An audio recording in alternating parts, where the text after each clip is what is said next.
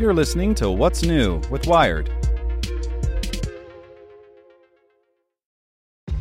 This episode is brought to you by ShipStation.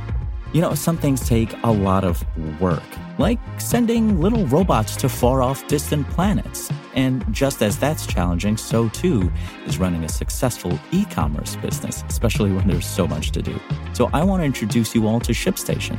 Now, I love using ShipStation because of its easy to use dashboard, which makes managing orders and printing labels a breeze and super smooth. Oh, and the customer service is just out of this world. It's exactly what you need to help grow your business. Sign up for your free 60-day trial at shipstation.com slash technews. That's shipstation.com slash technews. This podcast is supported by Tools and Weapons, the podcast hosted by Microsoft Vice Chair and President Brad Smith.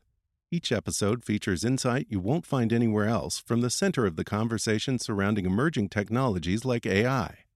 Right now on the podcast, you can hear a special episode where Brad Smith lays out Microsoft's vision for a vibrant marketplace driving the new AI economy. To hear more, follow or subscribe to Tools and Weapons with Brad Smith wherever you get your podcasts. Welcome to the spoken edition of Wired. Powered by the Salvation Army, your donation helps fight for good throughout your local community. To give through Alexa, donate by saying, Alexa, make a donation to the Salvation Army, or go to salvationarmyusa.org to make a gift.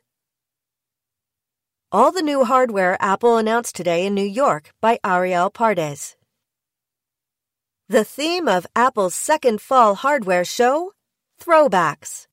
The event at Howard Gilman Opera House in New York City featured a revival of the MacBook Air, a dusted off Mac Mini, new iPads, and for some reason, Lana Del Rey. Did you miss the show? You can watch the whole thing online at Wired.com, catch up on the analysis from our live blog, or just listen on for our TLDR recap. MacBook Air. Ten years ago, at an event not unlike the one today, Steve Jobs pulled the very first MacBook Air out of a manila envelope and introduced it to the world. The device was unlike anything that came before it. A laptop so thin, so lightweight, you could take it everywhere. In the decades since, a lot has changed. For one thing, the market for portable laptops and Featherlight 2 in 1s has never been more crowded. At the same time, the MacBook Air has quietly begun to fade. Today, Apple changed that with a refreshed MacBook Air. The minimalist laptop now comes with a 13.3 inch Retina display, Touch ID, and a Force Touch trackpad. Apple added a faster processor, its latest gen Butterfly keyboard, and a couple of USB C ports. And it's even lighter than before. It weighs 2.75 pounds and takes up 17% less volume than the earlier MacBook Air. It's also made entirely from recycled aluminum, part of Apple's new pledge to use more recycled materials in its devices. At the starting price of $1,199, you only get 128 gigs of storage, so expect to pay more to make this the lightweight laptop worth buying. Mac Mini. Another long awaited update.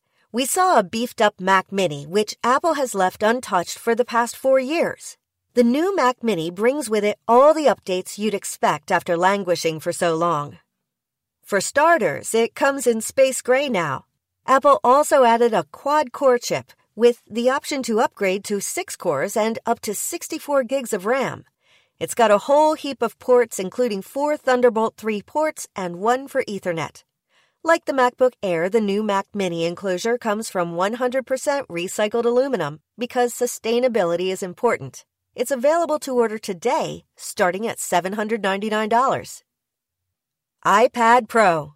For years, the iPad has been an exemplar of Apple hardware. It's portable but powerful, lasts forever, and bridges the gap between the iPhone in your pocket and the MacBook on your desk. Today, Apple updated its iPad Pro to better refine that middle ground. This is a similar, thinner device than the iPad you already own. Apple says this one has 25% less volume than its predecessor. Also, no home button and no headphone jack. Apple added a giant liquid retina display which squeezes an 11 inch display into the same form factor as the previous 10.5 inch model. Like Apple's newer iPhones, this new iPad uses a new gesture based interface and unlocks with Face ID. It also adds a 7 core GPU and fresh A12X Bionic chip for more processing power than before. Apple says these new iPad Pros are faster than 92% of all portable PCs, which seems like a reason to get this over, say, the new MacBook Air. It comes in two sizes $799 and up for the 11 inch version, or $999 and up for the 12.9 inch version. iOS 12.1. You probably already have iOS 12 on your iPhone, but do you have 70 new emoji and the ability to FaceTime with 32 people at once? No, but you will soon with the release of iOS 12.1.